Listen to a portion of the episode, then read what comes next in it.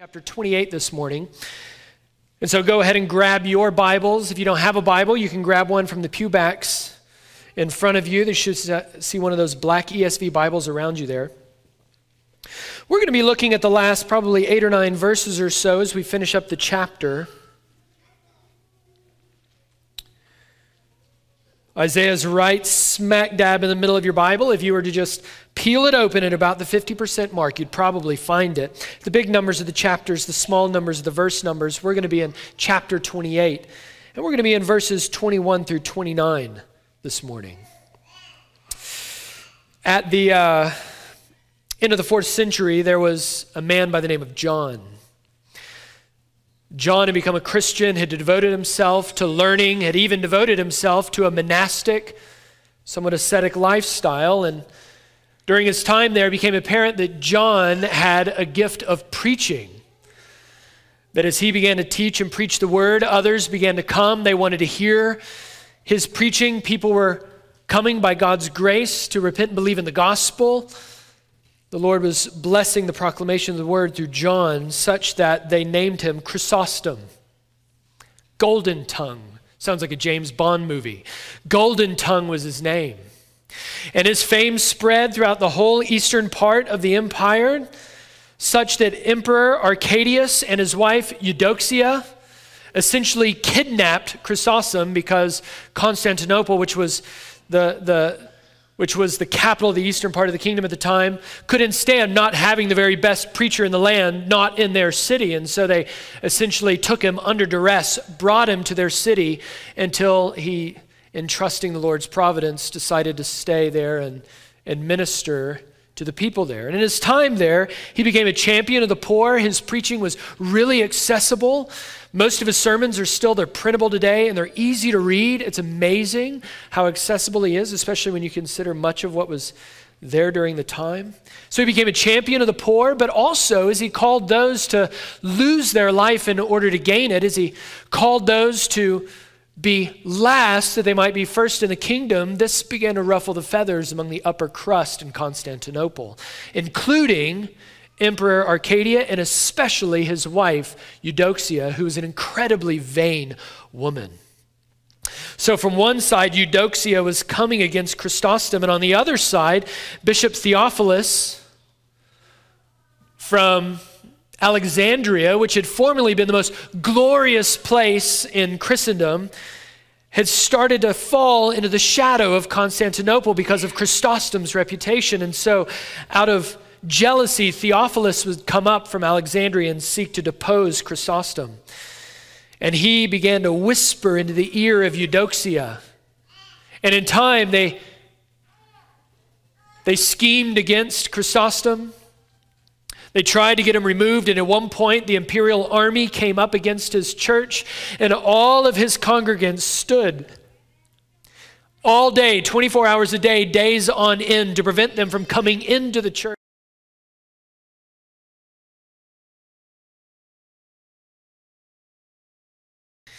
And in verses 1 through 13, Isaiah is dealing with the northern kingdom of Israel. They had rejected God's intelligible word to them as nothing more than mere babbling, as the talking of a baby. And as a result, God tells them that he is next going to speak to them through the unintelligible words of an invading nation that is the Assyrian Empire. And as a result, they're going to fall backwards, they're going to be broken, they're going to be snared, and they are going to be taken. And then in verse 14, Isaiah turns his attention to the southern kingdom of Judah. Judah had fallen into a false sense of assurance, and they're thinking pretty well about themselves when they see Assyria come against the northern kingdom because they had made a pact with Assyria. The northern kingdom, in alliance with Syria, wanted to come down and attack Judah and Jerusalem. They wanted to depose Ahaz and put a puppet king in his place so that they could control the southern kingdom. And knowing that they're a little bitty and that Assyria is a big boy on the block, they made a pact with Assyria. You protect us, we'll give you fealty, we'll give you tribute. You keep that northern kingdom off our back, and we will give honor to you. Well, Isaiah tells them that The covenant that they made with Assyria was not a covenant with peace, but rather in verse 15, it was a covenant with death. Because all the while Assyria had their fingers crossed behind their back, and they were going to take a hard left once they reached the capital of Ephraim, and they were going straight down for the neck of Jerusalem. But rather than make God their refuge, rather than make God their hiding place, they made lies and falsehood their refuge and their hiding place. You see that there in the second half of 15. Therefore, what God promises to do is to sweep away all of their false assurances. And God says in verse 16 that He has, perfect tense, I've already done it. I have laid a foundation in Zion a precious cornerstone. That unlike Judah's rickety refuge of lies, this cornerstone is going to be a sure foundation. And as we saw all the way back in chapter 8 of, of Isaiah, Israel will either rest upon this stone or they're going to stumble over this stone. Either the stone will be a shelter to them or it will crush them. And we know from the New Testament that this precious cornerstone is none other than the Lord Jesus Christ. The folly of the kingdom of Israel is instructive for us today. God's word must be heard and heeded. If we will not hear and we will not hear heed the word of God, then God's word to us will become God's word against us. And all of our false assurances and all of our false senses of security will be swept away. And God will say to us, as he said to Israel, Depart from me, you workers of iniquity, for I knew you not. These words of judgment, anywhere we find it in the Bible, are really words of mercy warning us. In spite of however put together we may appear on the outside from inwardly on the level of our own hearts, trusting in ourselves, in our own wisdom, in our own power, rather than in the wisdom and the power of God. Because if we are confirmed ultimately in hypocrisy on that day, none of us will be able to say, Well, I didn't know. None of us will be able to say, Well, you didn't give me enough information. No, the Lord will say to us, as he says to Israel, You have made your bed, now you lie in it. Look at verse 20. The bed is too short to stretch oneself out on, and the covering too narrow to wrap oneself in. Judah did not rest in the cornerstone, but rather rested in false alliances with the world. The bed in which they hope to find comfort will provide no comfort because it's too short. And the blanket that they hope to find security, that security blanket, will provide no security because their security blanket is too narrow. That's because God, as we see in verse 21, is about to do a strange work. It says, The Lord will rise up as on Mount Perazim in the valley of Gibeon. He'll be roused to do his deed, a strange deed, and to work his work, an alien work. In 2 Samuel chapter 5, these two places, Mount Perazim and the Valley of Gibeon, are mentioned in the same breath, within five verses of one another. And what they do is they represent two successive victories by David against the Philistines. And in that passage, Second Chronicles 5, or rather 2 Samuel 5, David proclaims, The Lord has broken through. That's what Baal Perazim means the Lord breaking through that in that day God was roused and he did the work of breaking through his enemies on behalf of his people. In the power of God's strength, he broke the backs of the Philistines and he delivered and saved Israel. So now Isaiah says, God is going to break through again, only this time not as an act of deliverance, but as an act of destruction. God is essentially telling Judah that I'm going to treat you like a Philistine because of your scoffing unbelief. And he says, This judgment coming against you, this destruction is God's strange work. And what he means by that is, I hope to prove here in the next few minutes, that by speaking of it as a strange work or an alien work, is to say that it is a work that indeed does come from God, but it is not the work that God preeminently delights in. Let me just show you what I mean. Put your little ribbon or your finger or your pen right here in Isaiah 28. And I want you to go to your right just a little bit to the other side of Jeremiah to the book of Lamentations, chapter 3. It's snugged away, snugged away right there in between Jeremiah and Ezekiel. Lamentations chapter 3.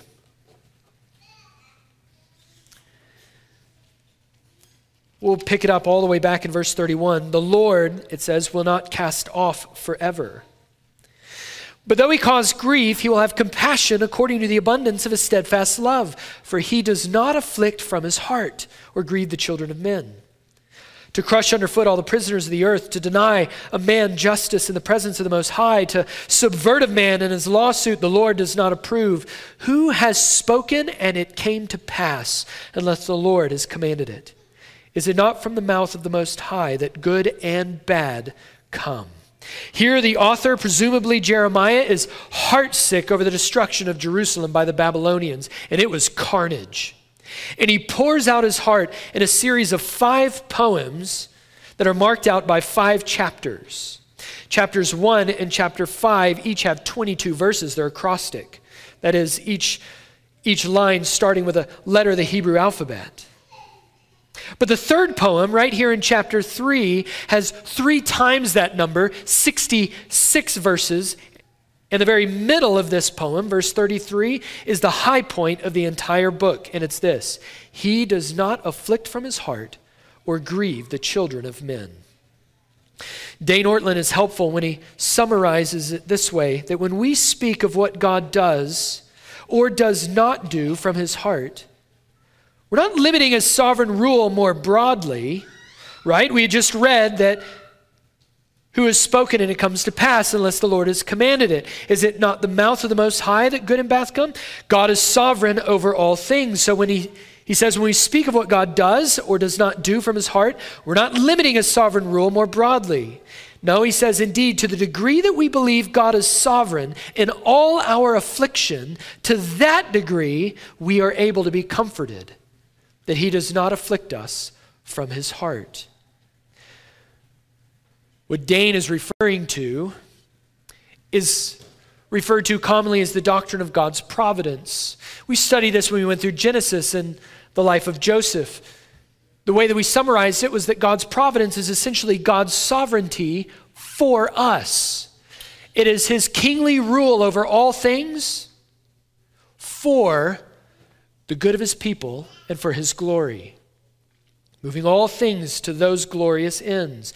The old Belgic confession puts it this way This doctrine, it says, gives us unspeakable comfort since it teaches us that nothing can happen to us by chance, but only by the arrangement of our gracious Heavenly Father who watches over us with fatherly care, sustaining all creatures under his lordship so that not one of the hairs on our heads, for they're all numbered, nor even a little bird can fall to the ground without the will of the Father. What the author of Lamentations is affirming is, on the one hand, that God is the one who afflicts us, but on the other hand, he does not do so from his heart. That is, that God doesn't preeminently delight in bringing affliction. The same thing is said in Ezekiel chapter 18. Turn to your right just a little bit more. Ezekiel chapter 18, beginning in verse 32. Look at what he says. I'll go back to verse 30 for context. Therefore, I will judge you, O house of Israel, everyone according to his ways, declares the Lord God. Repent and turn from all your transgressions, lest iniquity be your ruin. Cast away from you all the transgressions that you have commanded, and make yourselves a new heart and a new spirit. Why will you die, O house of Israel? Then get this, verse 32 For I have no pleasure in the death of anyone, declares the Lord God. So turn and live. God does not preeminently delight in judgment. We see here that God's desire is that they turn from sin and trust in Him and His promises. But that does not mean that he will not judge. And that does not mean that it's not a work that he doesn't delight in. It's just not God's preeminent delight. What Isaiah is saying here is essentially the same thing that Peter says in 2 Peter chapter 3 that the Lord is not slow to fulfill his promises. Some count slowness, but he's patient towards you not wishing that any should perish, but that all should reach, reach repentance. The old Puritan Jonathan Edwards said it this way God has no pleasure in the destruction or calamity of persons or people. He had rather they turn and continue in peace. He is well pleased if they forsake their evil ways, that he may not have occasion to execute his wrath upon them. He is a God that delights in mercy, and judgment is his strange work. Of course, Edwards is using the same language as we just saw in Isaiah chapter 28. So it seems that God doesn't delight in judgment, or does he? That God delights in mercy, and is he reluctant for judgment? How should we think about this? Turn all the way to your left to Deuteronomy 28. We've been spending a lot of time in this chapter over the last few weeks. Deuteronomy 28.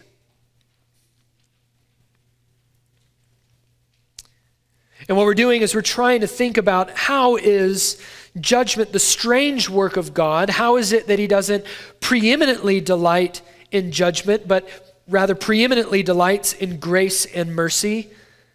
And yet we read this in verse 63.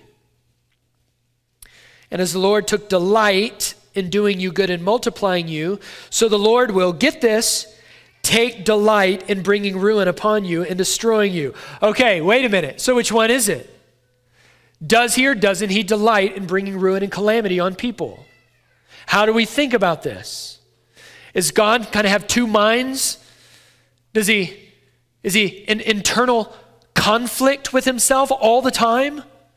How do we understand these things? That God would be a God that delights in both mercy and delights in judgment when we just read in Lamentations chapter 3 that he doesn't do so afflict out of his heart. Justice and judgment is God's strange work because God delights most in magnifying his mercy, and they're necessary, these strange works, for the divine purpose of magnifying his goodness and his grace to the whole world, but especially his elect. That in order for God to do his normal work, God has to do his strange work. For you men who either are engaged, have been engaged, or are now married, you know what it is to go shopping for a wedding ring. And you go to the store, as I did, and you find the ring that you like, and they put it on this little black velvet cloth, and they talk to you about the four C's that I can't remember for the life of me clarity, cut, something, something, something. And they put it on there and they want you to look at how that diamond sparkles and how clear it is. And they want you to look at it from all the different angles. God's mercy is kind of like that. That you only see the sparkling glory of God's mercy and grace against the black velvet of God's justice and judgment. The one serves to amplify and to magnify the other, both are necessary. And this is exactly the point that Paul makes in Romans chapter 9. Everybody's favorite chapter, Romans chapter 9. Last place we'll turn. So turn your right to the New Testament, Romans chapter 9. And we're trying to think about how do we consolidate these ideas of God delighting in judgment, delighting in mercy, and yet delighting in mercy preeminently, and judgment delighting in it because it serves, it is subservient to his glory in showing mercy and grace. How do we think about this? I think this is really what Paul's trying to get at for all the controversy that surrounds Romans chapter 9 and the discomfort that many people have in reading it. It's really about solving this conundrum. How can God delight in both judgment and mercy at the same time? Pick it up in verse 22. What if God desiring to show his wrath and to make known his power, has endured with much patience vessels of wrath prepared for destruction. He's just saying the same thing that Peter said. He's not slow, as some people count slowness. God works slowly and methodically according to his perfect wisdom in all of his judgments and in all of his discipline. Verse 23 In order, here's the purpose. Why does he endure with much patience? Vessels of wrath prepared for destruction. In order, here's the purpose to make known the riches of his glory for vessels of mercy, which he prepared beforehand for glory. The wrath and the justice of God against his appointed vessels of wrath, that is his strange work Magnify the riches of his glory toward his appointed vessels of mercy. That is his natural work, that is his preeminent delight.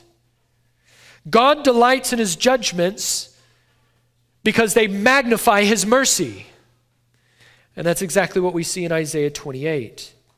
That the point of Romans 9 is that there is nothing that compels God to be merciful to you or to me or to anybody else other than his free and preeminent desire to magnify his own glorious grace.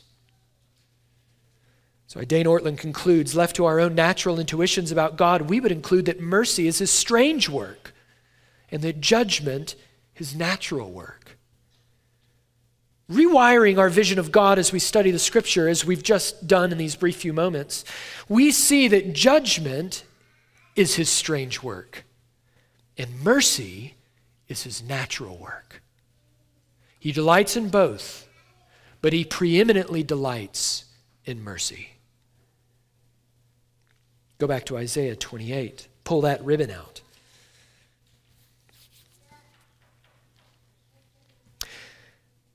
This God who will do a strange deed yet delights preeminently, ultimately in mercy we see in verse 22 manifest that mercy through a warning. Now, therefore, he says, Do not scoff, lest your bonds be made strong, for I've heard a decree of destruction from the Lord God of hosts against the whole land. Therefore, give ear, hear my voice, give attention, and hear my speech. That phrase there, give ear, hear my voice, it's common language in Israel's wisdom literature. You see it all throughout the Proverbs. The same exhortation as a father would give to his son. It's the same exhortation that wisdom gives, promising to give herself to all who give her their ear. It's an invitation to, to grow in wisdom through repentance and trust in the Lord. Not ironically, in Israel's wisdom literature, scoffers also play a, pr- a prominent role because it's the scoffers that refuse to hear. That's why Isaiah uh, couples do not scoff with give ear and hear my voice. Scoffers refuse to hear. Scoffers think they know better. Scoffers think that the word of God is nothing more than mere babble, that they have all that they need in and of themselves in their own power, strength, and wisdom.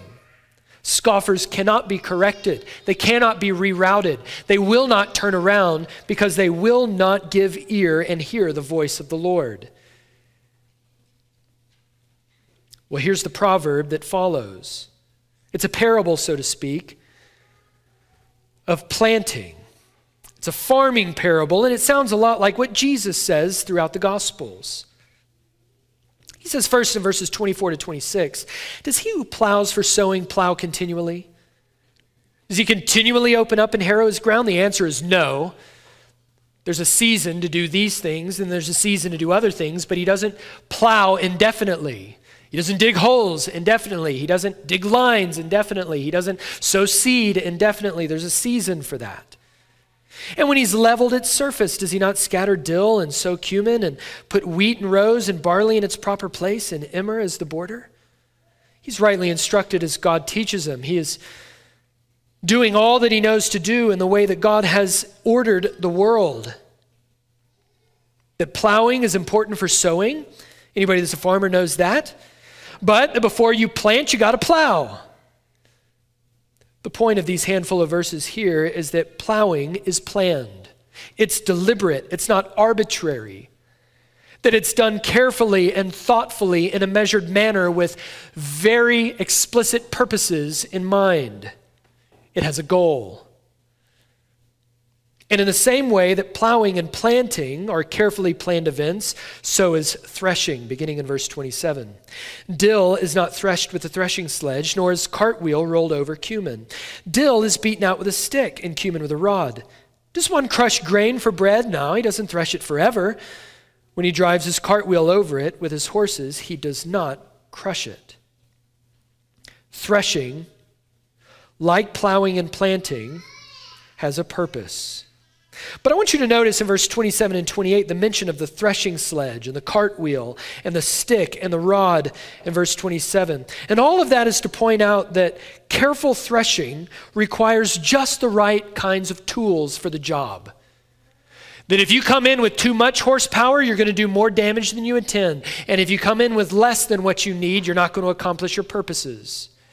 God is saying, in the same way that I have planted you, in the same way that I have caused you to bear fruit, although it's now stinky fruit, that was Isaiah chapter 4. Now I'm going to thresh you. And I know exactly how much you need, and I know exactly what to use to accomplish my goals. It's not arbitrary. I'm not going to bring upon you one more ounce of pressure than is necessary to accomplish my purposes in you. I'm going to use all the right tools for the job, so to speak. In verse 29, the plowing and the planting and the threshing, as we see, is all from God according to the wisdom of his counsel. It comes from the Lord of hosts. His counsel is wonderful, and his wisdom is excellent. That it's not ultimately the Assyrians and the Babylonians that are threshing you, Isaiah says. It's God. Assyria and Babylon are just secondary causes. God is the primary cause. And this is exactly what should give God's elect, those believing Israelites, comfort in the midst of affliction. I want to close our time with a meditation on how God afflicts us for our good, as seems to be so clearly the point of this passage. With Isaiah speaking to the southern kingdom, that God has wise and wonderful purposes behind not only the planting and the plowing, but the threshing. That salvation is going to come through judgment, but judgment is his strange deed. It's not what he preeminently delights in, but he does delight in it because it serves what he preeminently delights in, and that is the magnification of his mercy in the nations. And I think we find Judah's appropriate response should be our appropriate response. And the first response is in verse 22 therefore, do not scoff. To scoff is to hear God's word and ultimately reject it as something other than the word of Almighty God. Friend, if you're here today and you are not a Christian, if you're here today and you're skeptical about this idea of God, much less a God that speaks to us through a book, or that God came and became a man in the person and the work of a first century rabbi named Jesus and that his dying on a cross wasn't an accident of history because he couldn't run fast enough, but was planned from before the foundations of the world according to his wise counsel, so that he might save for himself a people for his own possession and glory. That if you find all of that a little far fetched and you don't see in yourself a need really to turn from sin, or that you even have sin to begin with, and to throw yourself on the mercy of this God, then there will come a day where the only work of God that you will know is his strange work. Friend, I implore you to turn from your sin and trust in Christ, that you might be able to taste and see that the Lord is good, and see how he preeminently delights in taking sinners like you and making them clean, forgiving them of all of their sins, of declaring them righteous in their Son, not because of anything that you can do, but because of what Christ has done in your place willingly. That to trust in Christ is to be bound to Him and to have His life become your life, His righteousness become your righteousness, to stand before the Father with a clean conscience because you have been declared righteous in the Lord Jesus Christ. But to reject Christ will be to one day stand before him as a scoffer and to see your, bond, your bonds made strong. And rather than to, to hear a decree of pardon, all you will hear is a decree of destruction. Friend, it is God's mercy to warn you today of coming destruction that you would turn and trust in Christ. But I don't think that this warning against scoffing is just for those who have openly and willfully rejected God and the gospel. I think it's also for each one of us, those of us who would profess to know Christ and to trust Him. That we may not be able to recall very many times in our lives where we scoff with our lips we say all the right things. We sing on Sunday, but perhaps with our lives we scoff on Monday. It's more of a functional scoffing, of an hypocrisy between a public religious life and a private life at home. Of singing all the right songs and saying all the right things and appearing in all the right ways to all the right kinds of people and yet failing and having no desire to love God and to lay down your lives for others on Monday. That I fear that there will be many when Christ comes that say, Look at all the things that we did for you. And he goes, I don't even know who you are. Your life is a life of scoffing. Friends, it is imperative that you and I press into one another that we know one another in such a way that we can encourage and exhort one another as we see that day coming.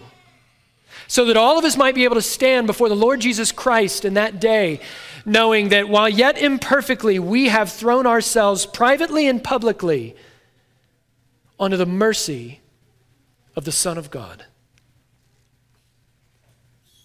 Texts like this are God's mercy to us so that we would go home and examine ourselves and go, if someone had a hidden camera in my house and heard the way that I talked or didn't talk and the way that I acted, would they be shocked when they see the way that I conduct myself at Sunday service or in Bible study?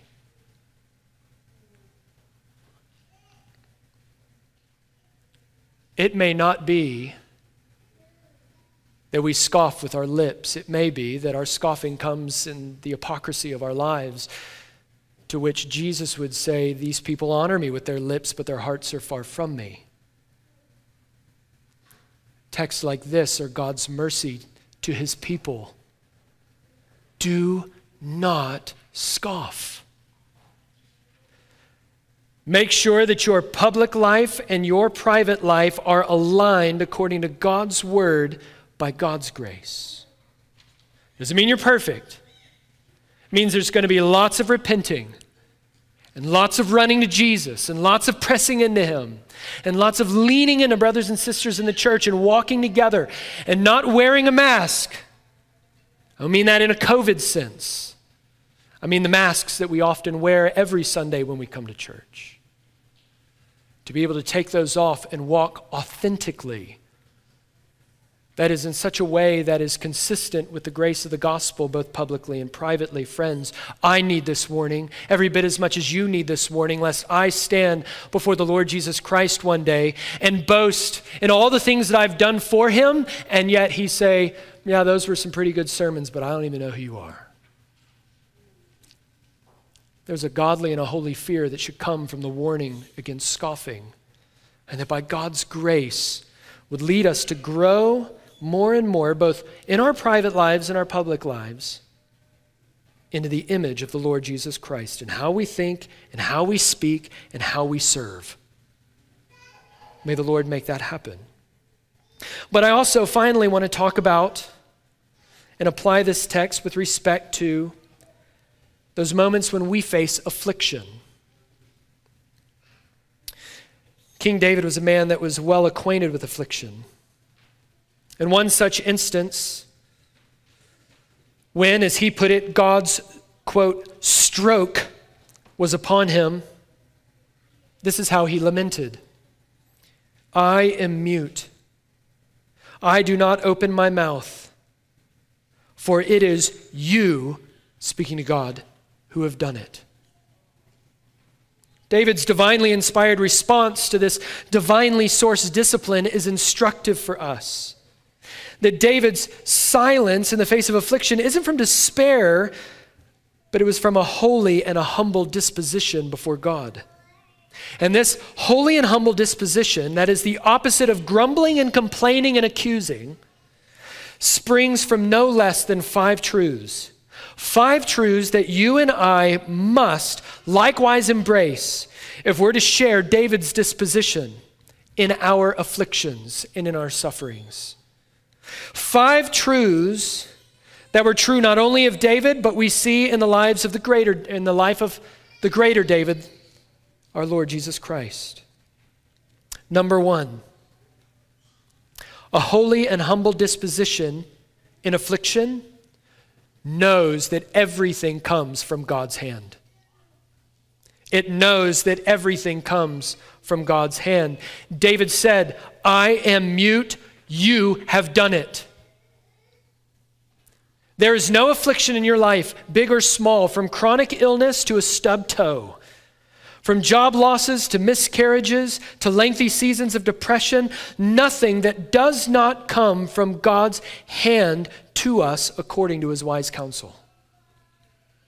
But how often, when we're afflicted by these and many other things, do we complain to God or accuse God or even try to get God off the hook by minimizing or dismissing his sovereignty? Well, it's really not God, that's just the devil. It's really not God, it's just the free will of sinners in the world. But it can't be God, and we're so concerned with getting God off the hook that we minimize his sovereignty to where God becomes little bitty not God. How are we to respond? We learn from David that dismissing God's sovereignty is always to our detriment, and accepting it is always to our good. The old Puritan Thomas Brooks said it this way that if God's hand be not seen in affliction, the heart will do nothing but fret and rage under affliction. In other words, what affliction does in our lives is convince us that we are not in control of our lives. Affliction always convinces us that our lives are out of control. And if there is not something bigger and stronger than us, or rather someone bigger and stronger than us that is sovereign over all of it, ultimately working every ounce of affliction for our good and his glory, then we will fret and rage because it's the only response that we know to a world spinning out of control. But as Thomas Brooks says, if God's hand isn't seen in affliction, then we will do nothing but fret and rage. Friends, are you afflicted? Are you fretting? Have you raged against God and others? Perhaps it's because you've not seen God's hand in affliction. So everything in affliction comes from God's hand. Secondly, a holy and humble disposition in affliction beholds God as holy. It beholds God as holy. Habakkuk 2:20 The Lord is in his holy temple let all the earth keep silent before him Zephaniah 1:7 be silent before the Lord God. Most often we shout and we complain against God when we're afflicted because we have too low a view of God and too high a view of ourselves. We assume one of two things that either God can prevent us from being afflicted, but He doesn't. He's all powerful, but He's not all good. Or God can't prevent afflictions from coming into our lives, even though He really wishes that He could, in which case He's all good, but He's just not all powerful. So God is either evil or He's weak. Friends, such a God is not worthy of your worship. Minimizing the sovereignty of God or the goodness of God is not worthy of your worship. You're right to question a God such as that. You're right to rage against a God such as that because that is not God. No, such a God is not worthy of your worship, especially in times of affliction. That if you look at the hand of God as a weak or a mean hand, then your heart will rise against God's hand like Pharaoh. Who is the Lord that I should obey his voice? But if you look upon God in affliction like Aaron and like Job and like Eli and like Paul and like Jesus, you'll see that God's hand is both all good and all powerful.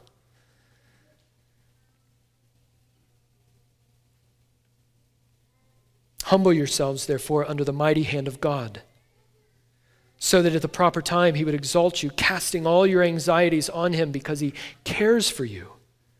You will never humble yourself or be silent under the hand of God until you come to see the hand of God as an all powerful hand and the heart of God as an all good heart. Number three, a holy and humble disposition comes when God's holiness steadies our hearts. It's easy, isn't it, to allow fretting and grumbling and frustration to snowball in our hearts and run away with it. But those responses toward affliction don't ultimately arise in affliction. You realize all that stuff was in your heart before. What suffering and trials and tribulations and affliction that come from God ultimately do is they provide the occasion for us to see the condition of our heart most clearly. That our hearts are often unsubmissive and proud. Right now, if you were to show up to my house, you would see I have three giant trees on the western side of the property. I have a giant pecan tree. I have a giant bur oak, which produces these mutant acorns. Have you seen them? They're like this big. Had to take them all out before I mow the lawn. And then I have a live oak, which is not fun when it sheds in the winter. But they're big trees. They've been there for a long time. And during the summertime, they're thick with leaves and you can't see anything within it. But then when winter comes, and all of that cold and bitter wind comes, and all of those outward leaves are removed. Now you can see everything that's in the trees, all of the nests and everything else. So it is with our own hearts. Affliction are those cold winds that God brings into our lives so that we can why, so he can sweep away, as he did with Judah, all of our false assurances and all of our false confidences, and that we can see our hearts for what they really are, so that we might turn and trust in him instead. Friends, we would never choose such afflictions for our own lives. And because of that, we often don't understand why God would do so. But just because you can't see how anything good can come from your suffering does not mean that there's no good reason for your suffering. God knows everything. You don't. God sees everything. You don't. God is all powerful and all good, and you are not. And your all knowing, all seeing God is good when he afflicts you and is sovereign over their purposes in your life. And so when we are quick to recall God's sovereignty and goodness in our affliction, we can say with David in Psalm 62 For God alone my soul waits in silence. From him comes my salvation. He alone is my rock and my salvation, my fortress, and I shall not be greatly shaken. You understand that is ultimately what God is trying to do through whatever trials and afflictions he brings into our lives is to get us away from Isaiah 28 15 lies of refuge and falsehoods in which we take shelter, so that we would say, God alone is who I wait for. For him alone, he is my rock. He alone is my salvation. He alone is my fortress. And in him alone, on this precious cornerstone, this glorious foundation, I'll never be shaken. It's to wean you off of the world and to wean you off of yourself so that you might cling more tightly to Christ. Oh, God is so good in his strange work in our lives. Do you believe that? Fourthly, a holy and a humble disposition doesn't blame God. Psalm 119, 75. I know, O Lord, that your rules are righteous and that in faithfulness you have afflicted me. When David was afflicted, he showed great care, showed that the Lord was blameless in his afflictions. He's saying there's not one speck of cruelty or injustice in God. Thomas Brooks again puts it this way A holy silence shines in nothing more than in a humble justifying and clearing of God from all that which a corrupt heart is apt enough to charge God with in the day of affliction. God, in that He is good, can give nothing nor do nothing but that which is good. Do you believe that in your affliction? Fifthly and finally, a holy and a humble disposition draws godly conclusions about their afflictions. Draws godly conclusions about their afflictions. I'm going to have you turn one more place in your Bible, Lamentations chapter 3, once again. And I want you to see how Jeremiah, presumably, looking at the utter destruction of the life of the people whom he loves, the conclusions that he draws about God. And I want to encourage you that these are the same conclusions that need to be conditioned into your own mind and your own heart. And if right now, by God's kind providence, you are not under any kind of affliction or trial, anything severe, these are the times to begin preparing yourself for those times. And if you are in affliction, if you are currently facing trials, these are the conclusions that by God's grace you need to press into and cling to and white knuckle until the Lord in His timing brings you out. Look at Lamentations 3, verse 27. We see, first of all, our first conclusion is that every affliction must work for our good. It is good for a man that he bear the yoke in his youth. He's saying it's good that we face these trials. It's good that heavy burdens fall upon us. It's good that the Lord brings them, ultimately, because he works all those things for our good and for his glory.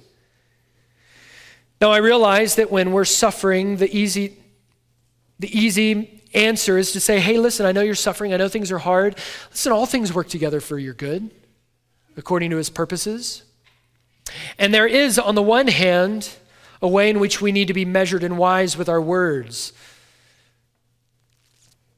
Sometimes speaking true things isn't always the things we need to be speaking in any given moment. However, I also think that because our hearts are proud and so prone to rage when we're suffering, to complain and grumble, that when somebody comes and says that, we'll dismiss it as a mere platitude because really, we don't want to have to turn from our grumbling and complaining and our raging. This is no trite truth. There's never an inappropriate circumstance to be reminded that all things work for good according to those whom God loves and who are called according to his purposes. That truth is never trite, it's never cliche, and it's never inappropriate for any circumstance. We just need to pray that the Lord gives us wisdom to know when and how to speak those things. But secondly, so we've seen that every affliction must work for our good. Secondly, we conclude that every affliction aims to humble us. Look at verses 28 and 29.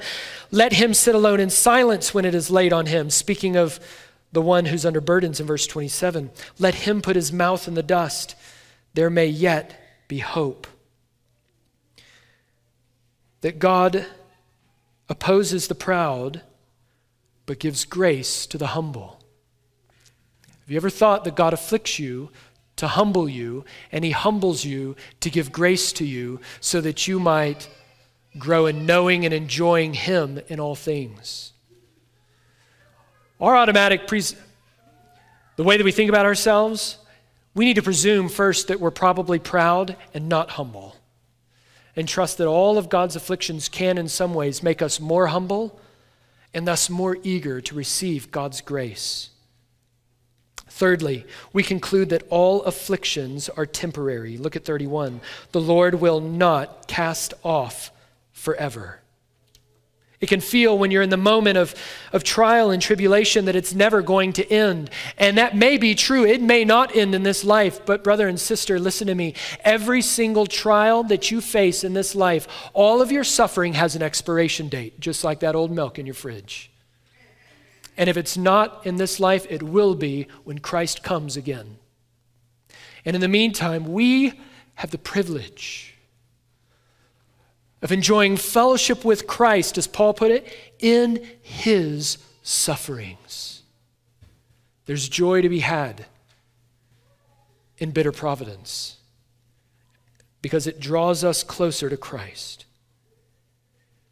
And we trust in the same way that God raised Christ from the dead, so he will do the same for us. And in the same way he glorified his Son, so we will be glorified because we have trusted in him. Oh, friends, all afflictions are temporary. Fourthly, verse 32, we conclude that God will show compassion. But though he cause grief, he will have compassion according to the abundance of his steadfast love. It can feel in the moments of affliction like God is being mean. But what he's doing is providing a circumstance to magnify the abundance of his steadfast love, to magnify your enjoyment and experience of his compassion, which never fails and never changes. God will show compassion. Fifthly and finally, so we've seen four conclusions that we want to draw about our afflictions. They must all work for our good. Every affliction aims to humble us. All afflictions are temporary. God will show compassion. Fifthly and finally, we want to conclude that afflictions are God's strange work, as Isaiah taught. God does not afflict from the heart or grieve the children of men.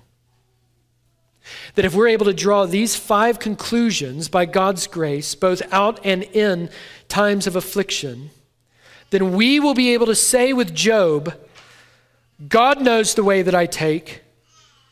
When he has tried me, I shall come out like gold. Brother, are you being tried? Sister, are you being afflicted? Are you bearing burdens? Is it heavy on you? You will, because you belong to King Jesus, be refined in this process, and you will come out more precious than gold. That's what William Bridge concludes. He says this, and I'll make it my final word. Affliction is a bag of gold given unto the people of God. Though it seems like a leather bag on the outside, ugly, rough, there's gold on the inside. So long as they stand poring over, obsessing on the leather bag, or attend only unto the smart of their affliction, they are not thankful, they do not praise the Lord, and they are much discouraged. Oh, but if they would look into the bag and they would count their gold, then they would have comfort and not be discouraged. I tell you, from the Lord, there is gold within. Look in the bag, the bag of affliction. Count over all the gold which the Lord has given you in this affliction. Then you will be quiet. Let's pray.